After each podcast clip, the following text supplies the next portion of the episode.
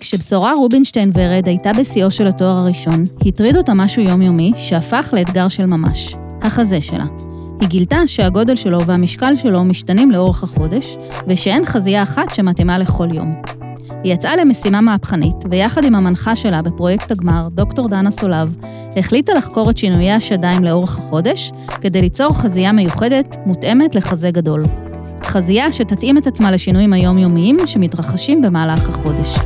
היי, אני בשורה, אני בוגרת הנדסת מכונות בטכניון. שלום, אני דנה סולב, כרגע חברת סגל בפקולטה להנדסת מכונות בטכניון, ובעברי בוגרת תואר שני ושלישי באותה פקולטה. ואני רותי דונג, מנכ"לית ארגון בוגרי הטכניון. היום בפודקאסט הטכניוניסטים, או אולי הטכניוניסטיות, אנחנו מתארחות בחדר המוזיקה של אגודת הסטודנטים. הטכניוניסטים, הפודקאסט של ארגון בוגרי הטכניון. שלום בשורה ושלום דנה. היי. שלום. אז אה, לפני שאנחנו צוללות אה, לפרויקט הגמר המעניין הזה, אה, אני אשמח לשמוע ממך בשורה, איך הגעת ללמוד הנדסת מכונות? אני מגיל מאוד צעיר אוהבת לפרק ולהרכיב דברים. זו תשוקה שיש לי. ההורים מספרים שבגיל שנתיים היה איזה כיסא שבור שנפל לו בורג, ואני ראיתי מברג על הרצפה, הרמתי, הכנסתי, אמרתי, תיקנתי. כולם היו נורא גאים בי. זה תמיד היה שם. אמרו שאת מהנדסת? משהו כזה. אז זה היה די ברור שאת מגיעה ללימודי הנדסה או הנדסת מכונות? ברגע שידעתי שזו אופציה. אני למדתי בבית ספר דתי, אני גדלתי בקהילה דתית, ולא ידעתי שדבר כזה קיים בכלל. כולם סביבי היו מורים, עובדים סוציאליים, דברים כאלה. שני ההורים שלי מתכנתים, אבל זה היה חריג. אז ברגע ששמעתי על הדבר הזה שנקרא הנדסת מכונות, אמרתי, זה, זה שלי. אז בואי נדבר רגע על הבעיה, מה בעצם הבעיה שאיתרת אה, אפילו מניסיון אישי?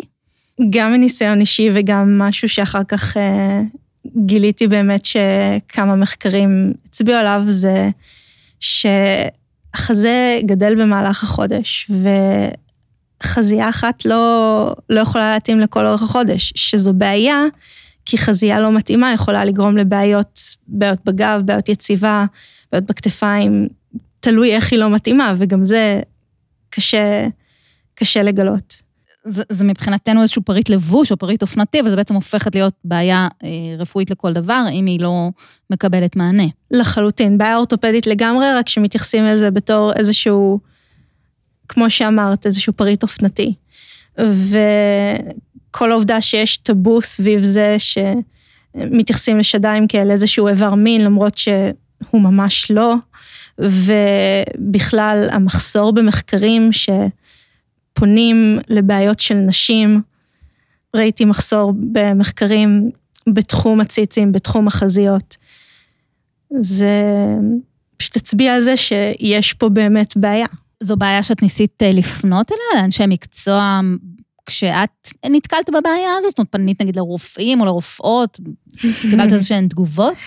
אמ, אני פניתי לאורתופד שאמר לי, מה, זאת לא בעיה. לא, הוא היה קצת uh, מופתע, ושאלתי כמה חברות אחרות עם uh, חזה גדול, ואמרו, אורתופדים שמודעים אומרים פשוט לכי לעשות הקטנה, ואורתופדים אחרים פשוט אומרים, לא יודעת, תמצאי חזייה לא מתאימה, זה לא קשור, אה, את צריכה ככה, יש לך ככה, כל מיני דברים כאלה. אז, אה, ואם את מחפשת בשוק החזיות משהו, הכל די אותו דבר. בשורה, הגעת בעצם לפרויקט הגמר שלך מחוויה אישית.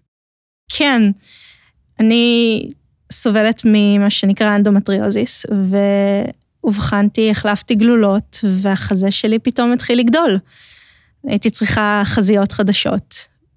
והחזיות שלא מתאימות לי, וניסיתי לחשוב איך זה הגיוני שאני צריכה להחליף אה, חצי מלתחה ועוד במחירים הזויים, כי ברגע שאת עוברת מידת D זה 300 שקל אחרי הנחה. ו... וזה גם לא פותר את הבעיה, כי את צריכה במהלך החודש להחליף, אז את צריכה ממש... כן. אחר כך גם שאלתי חברות וגיליתי שזה לא רק זה, אלא גם אה, נשים חזה גדול שמות לב לזה הרבה יותר, שבמהלך החודש גודל החזה משתנה, וזה יכול להיות מספר מידות ולא סתם תזוזות בתוך אותה מידה. התחלתי להבין שיש פה איזושהי בעיה רצינית, שאולי בתור סטודנטית להנדסת מכונות, אז אמרתי, אולי אפשר לחשוב על משהו. אז בואי נדבר, אה, תספרי לנו קצת על פרויקט הגמר ומה החלטת אה, שאת עושה. בפרויקט אני חקרתי את פיזור המאמצים על ציצים, כתלות בגודל שלהם. אמ, קראנו לזה מאמציצים. אמ, עשינו מודל אלמנטים סופיים, סוג של מודל ממוחשב, ושמנו עליו גרביטציה, ראינו מה קורה במהלך הליכה, אה, וראינו איך המאמצים האלה משתנים כתלות בגודל החזה, כשהדגש שלי היה על חזה גדול יותר.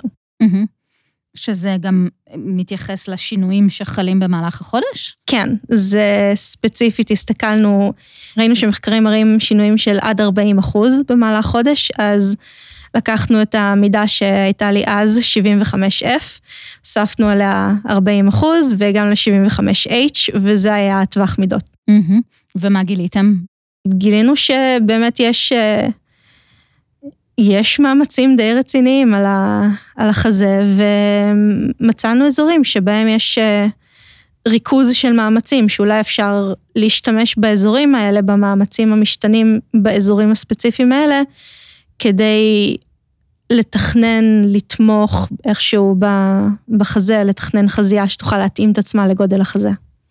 למעשה, אם אני מבינה אותך נכון, אז גם ללא השתנות, לא בטוח שהתמיכה שניתנת היום בחזיות הקיימות היא מספקת, זאת אומרת, היא נותנת מענה אה, למאמצים, או, או שיש גם פה בעיה. זה ממש תלוי. רוב הנשים, אה, מעל 70 אחוז מהנשים, זו הערכה הנוכחית, לא יודעות להתאים לעצמן חזייה כמו שצריך.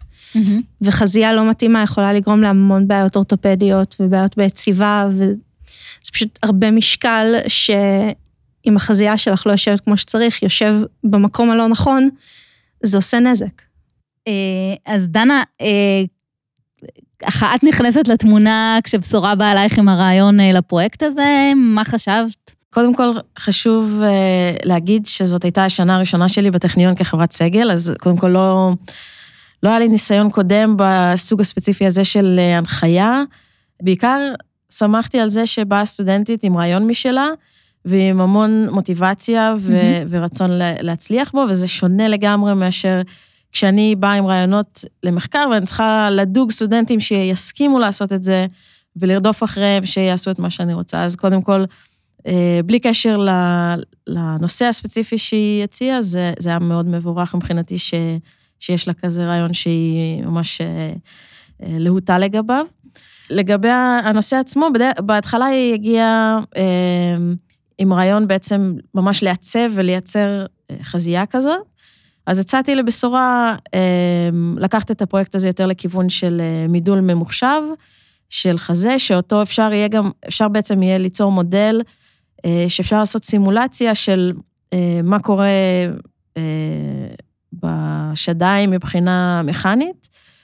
אפשר גם לתקף את המודל על ידי השוואה לניסויים שנעשו בספרות, כדי לראות שבאמת הוא נותן תוצאות אמינות.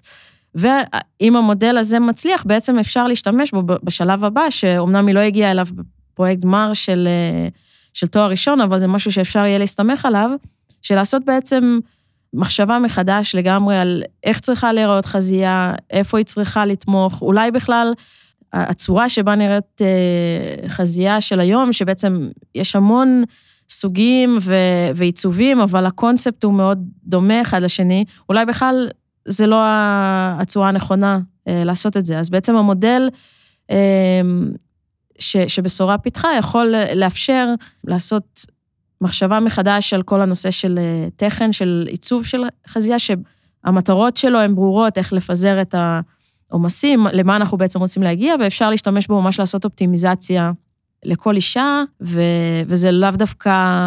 זאת אומרת, כל, כל העולם הזה של גם לבוש, גם נעליים, גם אביזרים אורתופדיים, הכל הולך לכיוון של דברים מותאמים אישית. אה, במיוחד עם הדפסה תלת-מימדית, והייצור שהולך ונהיה יותר ויותר custom made כזה. לא צריך להסתפק בלבחור מבין מידות קיימות, אפשר לקבל משהו שהוא ממש מותאם אישית לגיאומטריה ולסוג פעילות שצריך לעשות וכל זה. אז אה, זה, זאת הייתה המטרה, ובשורה ביצעה את השלב הראשון בפרויקט הזה. חששתן שיתייחסו לזה בזלזול או בחוסר רצינות? אחד הדברים ש... שדיברנו עליו יחסית בהתחלה, זה איזושהי התרגשות לראות את הפרצוף של, ה- הפרצופים של אה, כל מיני פרופסורים מבוגרים יותר, בתגובה ל... לפלקט כזה עם אה, מודל ממוחשב של ציצים, לראות איך כאילו, או, או איך יגיבו לשם הזה אפילו מהמציצים. נורא רצינו לראות את, ה... את הפרצופים ספרי- שלהם. ספרי לנו. לצערנו זה היה קורונה, ויום הפוסטרים. בוטל. כן, לא היה, בשורה לא זכתה להציג את המחקר שלה ב- ביום הפוסטרים המפורסם, אבל, אה, אבל כן היא הגישה אה, סרטון נכון. שמתאר את הפרויקט, ו- וזכתה במקום הראשון שם, וכן קיבלתי אה. קצת פידבקים של מה, מה זה השם הזה, ו... אה, אבל לא, זה לא הרתיע בשום שלב, אני חושבת. את, את ניסית מנחים אחרים או שהגעת לדנה ישר? דנה כתבה איזשהו פוסט ו- ונתקלתי בו, אז שלחתי לה ראשונה. אמ, היה איזשהו מרצה שעבדתי אצלו, אה, עבודת סטודנט כזאתי, אבל זה לא, זה לא היה התחום שלו, אז אפילו לא, אפילו לא שאלתי אותו. אז דנה, אולי תספרי לנו קצת איזה סוג של דברים אתם עושים אה, במעבדה שלך, כן, בשמחה. חוץ אה, מציצים. כן, האמת היא שאנחנו לא עושים בכלל ציצים, זה הפרויקט של בשורה היה היחיד עד כה. במקור, אה, המעבדה נקראת המעבדה לממשקים ביומכניים.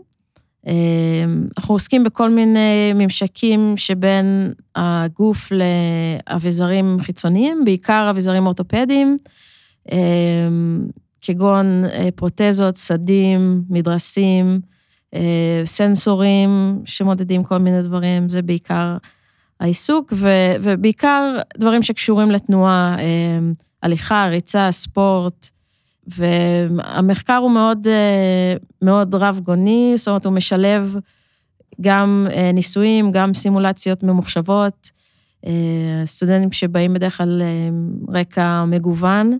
בעצם זה, זה, זה התחום שעסקתי בו גם בדוקטורט, גם בפוסט, וקצת עברתי ניואנסים של התחום, אבל בגדול זה, זה מה שעשיתי לאורך כל הדרך.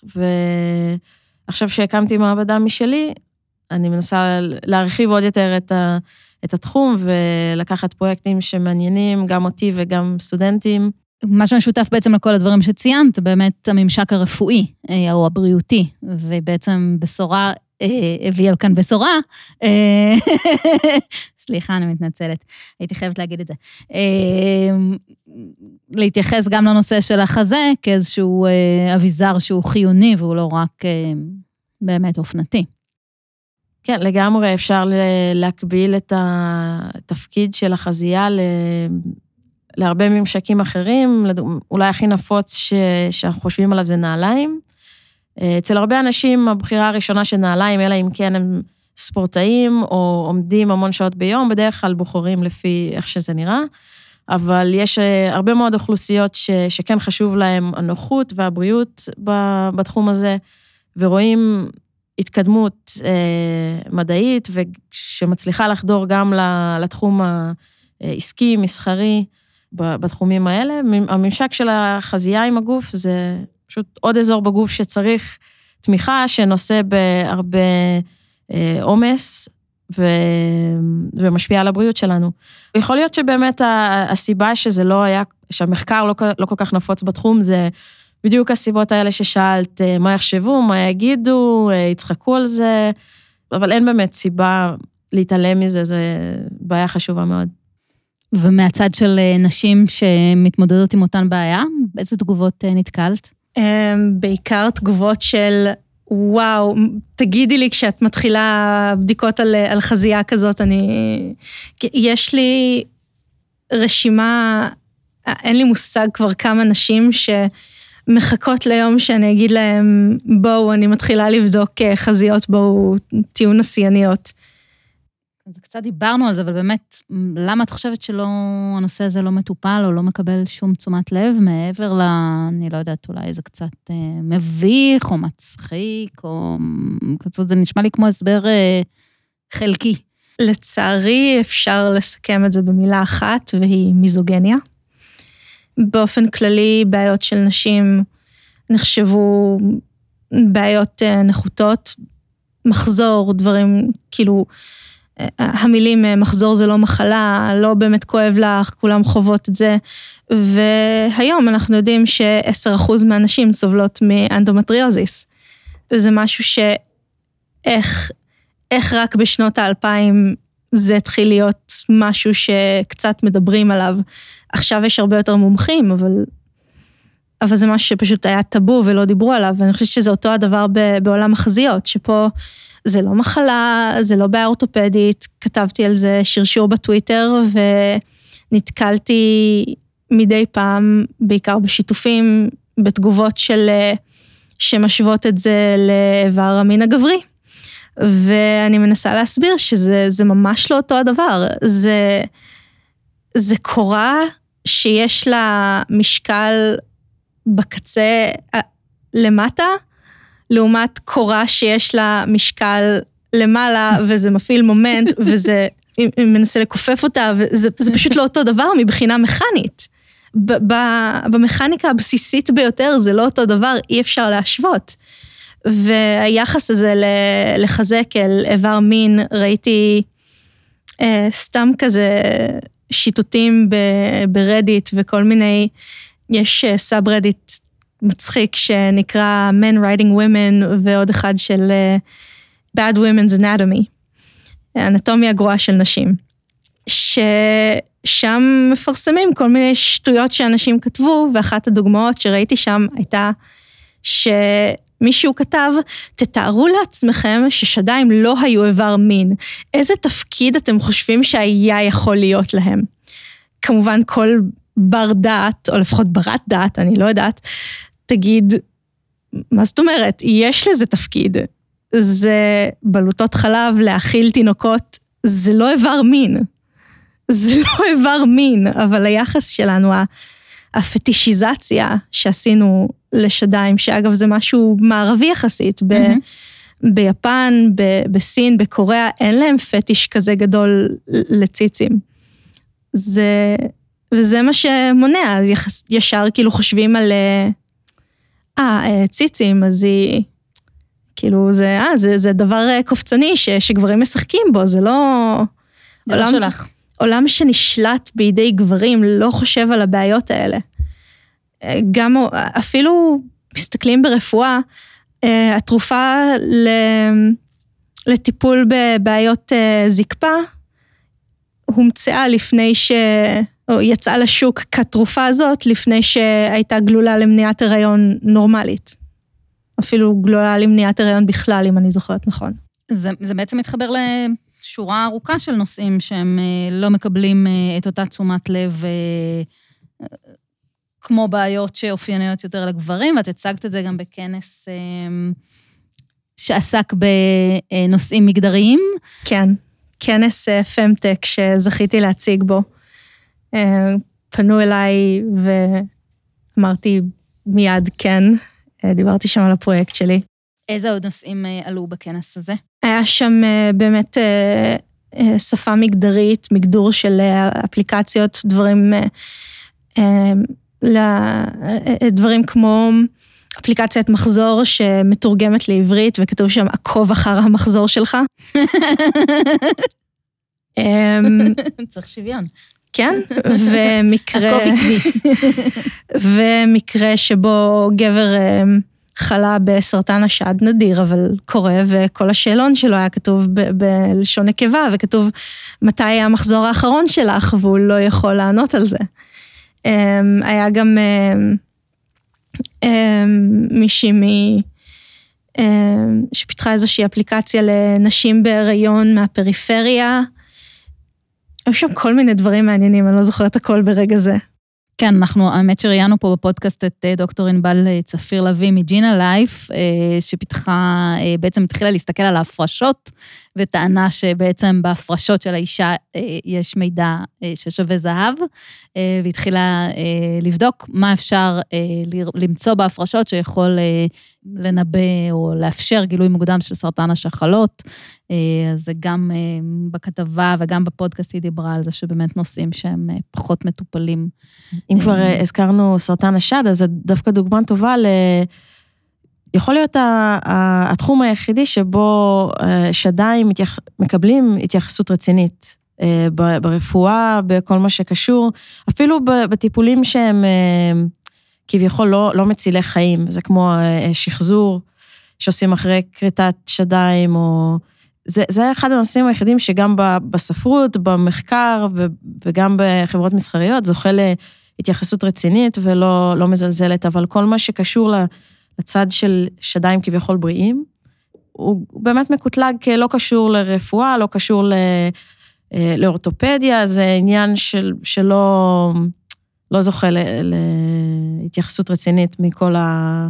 אה, מהפן המדעי וכל זה, אז אה, מצד שני זה אומר שיש תקווה, זאת אומרת, סרטן השד מקבל באמת התייחסות מאוד גם מדברים על זה הרבה, גם, זה, זה כבר לא אה, מילה גסה, וזה לא, אה, אף אחד לא מפחד לדבר על זה או משהו כזה. זה, אז יכול להיות שיש תקווה, יכול להיות שגם הבעיה כביכול פחות אקוטית, אה, תעבור נורמליזציה מתישהו. אז כשדיברתי עם, עם אנשים על הרעיון החלומי הזה של חזייה שמתאימה את עצמה לגודל החזה, אחד הדברים ש...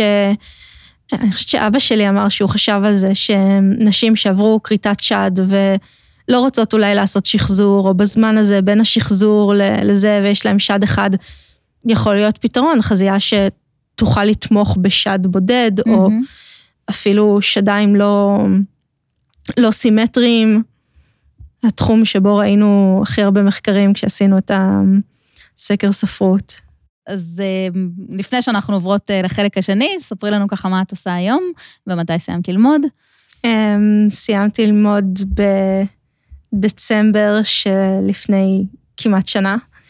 אני היום עובדת בחברה ש...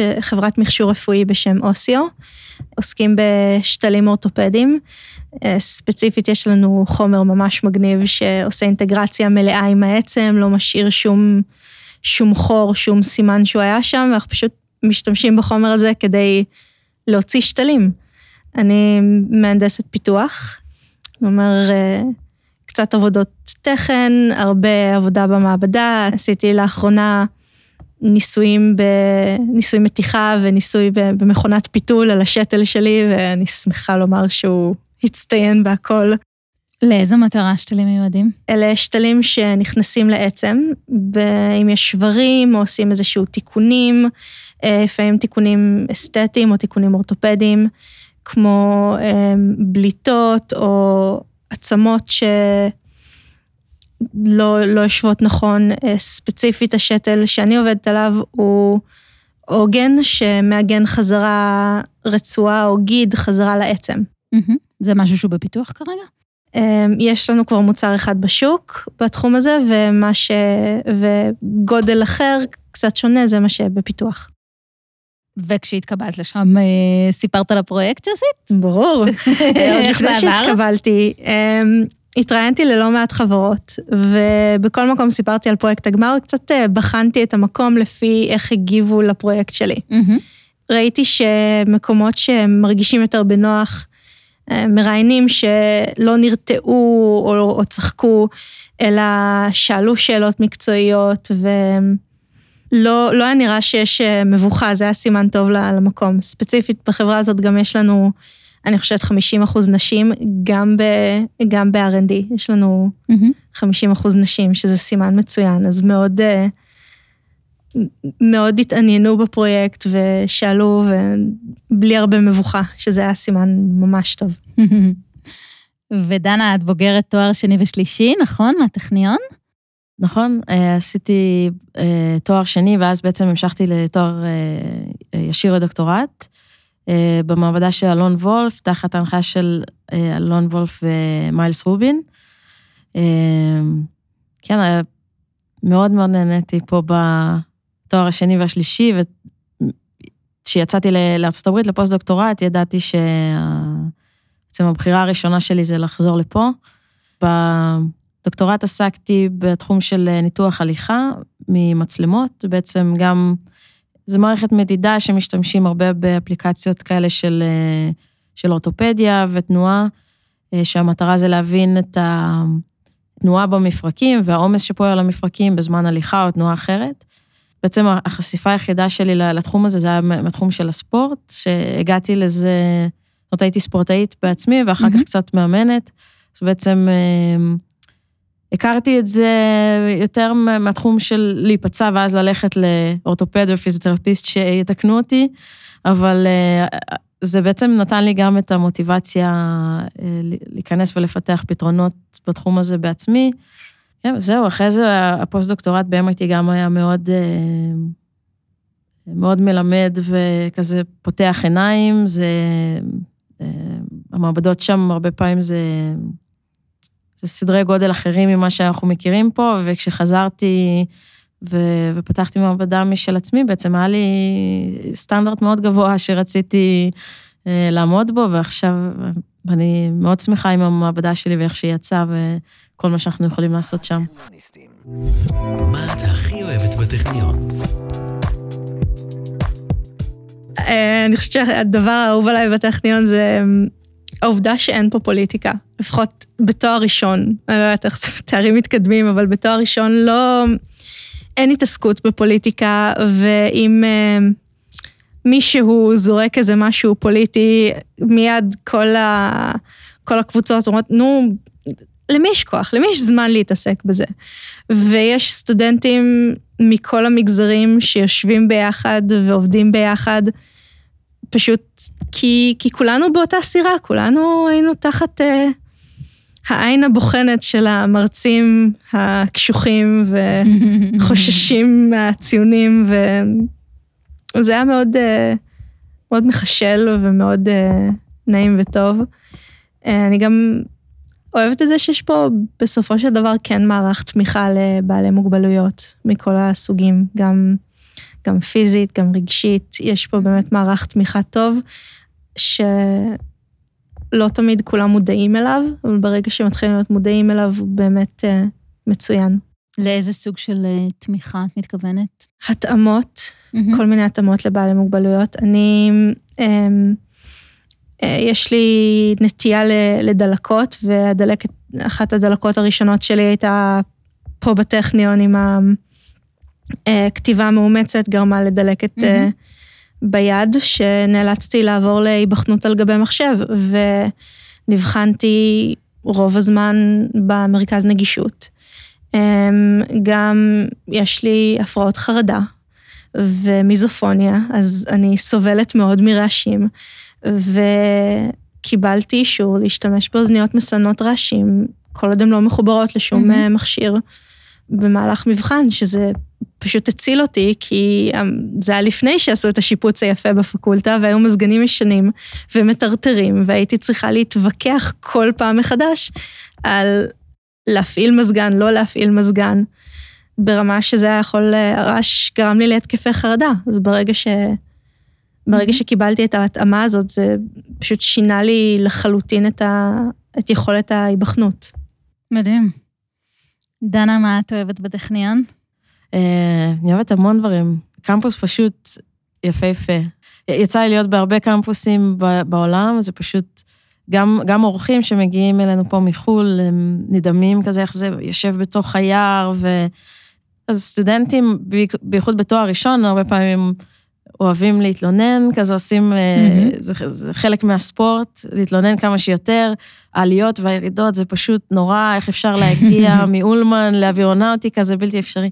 אבל זה פשוט, אה, פשוט כיף להיות כאן בתוך הטבע. אני גם גרה עכשיו בכפר המשתלמים, אה, יחד עם. כל המשתלמים. כן, אה, ממש נחמד ויפה והתחיל יכולה פציק לומר כזה. שזה משתלם לך? האמת שכן, האמת שכן. אנחנו במשחקי מילים, אני מבינה. כן, וכמו שבשורה אמרה, הסטודנטים, במיוחד אצלנו בהנדסת מכונות, עכשיו יש כבר כמה שנים את הבית ספר הבינלאומי, אז עוד יותר, זה גם כל המגזרים בארץ ביחד, בלי אה, קבוצות אה, נפרדות, וגם סטודנטים מכל העולם, אה, מארצות הברית, צרפת, דרום אפריקה, דרום אמריקה, סין, הרבה מהם אה, מצטרפים ל- לשיעורים הרגילים, הם, הם לומדים בהתחלה בנפרד, באנגלית, חלק מהקורסים המתקדמים ניתנים באנגלית, אז אה, הקבוצות מעורבות, וחלק מהם פשוט לומדים עברית מספיק מהר כדי לעבור וואו. לתוכנית הרגילה. אה, זה ממש כיף. עצות לסטודנטית המתחילה או לסטודנט. עצה ראשונה, למרות שזה ב- בלמטה של הלמטה של הטכניון, לכו לשירות הפסיכולוגי. יש שם רשימת המתנה ארוכה, כן, אבל טיפול פסיכולוגי לדעתי, במיוחד בסיר לחץ כמו הטכניון, זה כל כך חשוב וזה כל כך עוזר. זה, זה העצה הראשונה. אה, וההצעה השנייה זה תתחברו למה שאתם עושים, תמצאו דרך להתחבר, ואם התואר לא מתאים, לכו לתואר אחר שיותר מתאים, כי הרבה יותר קל והרבה יותר כיף לעבור את התואר כשנהנים ממה שעושים. כן, אני חייבת להסכים עם בשורה, ובמיוחד לגבי העצה הראשונה של העזרה הפסיכולוגית, אני חייבת להגיד שזה מאוד מאוד נפוץ, אם שומעים נגיד מועמדים אה, או סטודנטים לעתיד, אה, כמעט כל מי שמגיע לכאן הוא מצטיין מהתיכון. ו, וזה חתיכת שוק לבוא כמצטיין ופתאום להיות ממוצע, או חס וחלילה מתחת לממוצע, זה, זה שוק להרבה אנשים. זה מפיל ושובר, אבל אם לא באים מוכנים לזה, לפחות לנסות אה, להתמודד עם זה תוך כדי ש, שאתם פה. הקושי הוא, הוא אחר לגמרי אה, לעומת התיכון, אבל כן, הדבר הנוסף, הטיפ הנוסף שבשביל סטודנטים שכבר כאן, אה, הייתי אומרת פשוט לנצל כל רגע מהידע של, ה, אה, של המרצים פה, זה משהו ש... יש לו, לרוב האנשים פה יש שלוש, ארבע, חמש שנים, אה, וזהו, אחר כך הרוב, אלה שלא ממשיכים לתארים גבוהים, יוצאים לעולם הגדול, וכל הידע הזה כבר, אה, המקורות ידע שיש פה, אה, מומחים עולמיים בכל מיני תחומים, זה כבר לא, כבר לא נגיש יותר. ואני רואה הרבה סטודנטים ניגשים לקורסים בגישה של לעשות את המינימום בשביל לעבור. רק מינימום למידה, מינימום אינטראקציה עם המרצים, לא מגיעים לשעות קבלה כמעט אף פעם. יוצאים לעבוד ברגע הראשון שמתאפשר, שנה שלישית, רביעית, יוצאים לעבוד, ואז בכלל הלימודים נעשים מאוד אה, אה, בשוליים, באמת רק, רק בשביל לעבור, בשביל לסיים. ואני חושבת שזה קצת חבל, אני מאוד מאוד מבינה את הרצון של סטודנטים לצאת לעבוד, גם מבחינה כלכלית, כמובן, זה, זה עוזר לצלוח את השנים האלה, גם מבחינת ה- לצאת כבר עם ניסיון וקצת יותר להתקדם, אבל אני רוצה להציע את הנקודת מבט השנייה. סטודנט ממוצע שיוצא מפה, יש לפניו סדר גודל של 40 שנות עבודה לפניו. זה המון, 40 שנה זה פשוט, אי אפשר לתאר.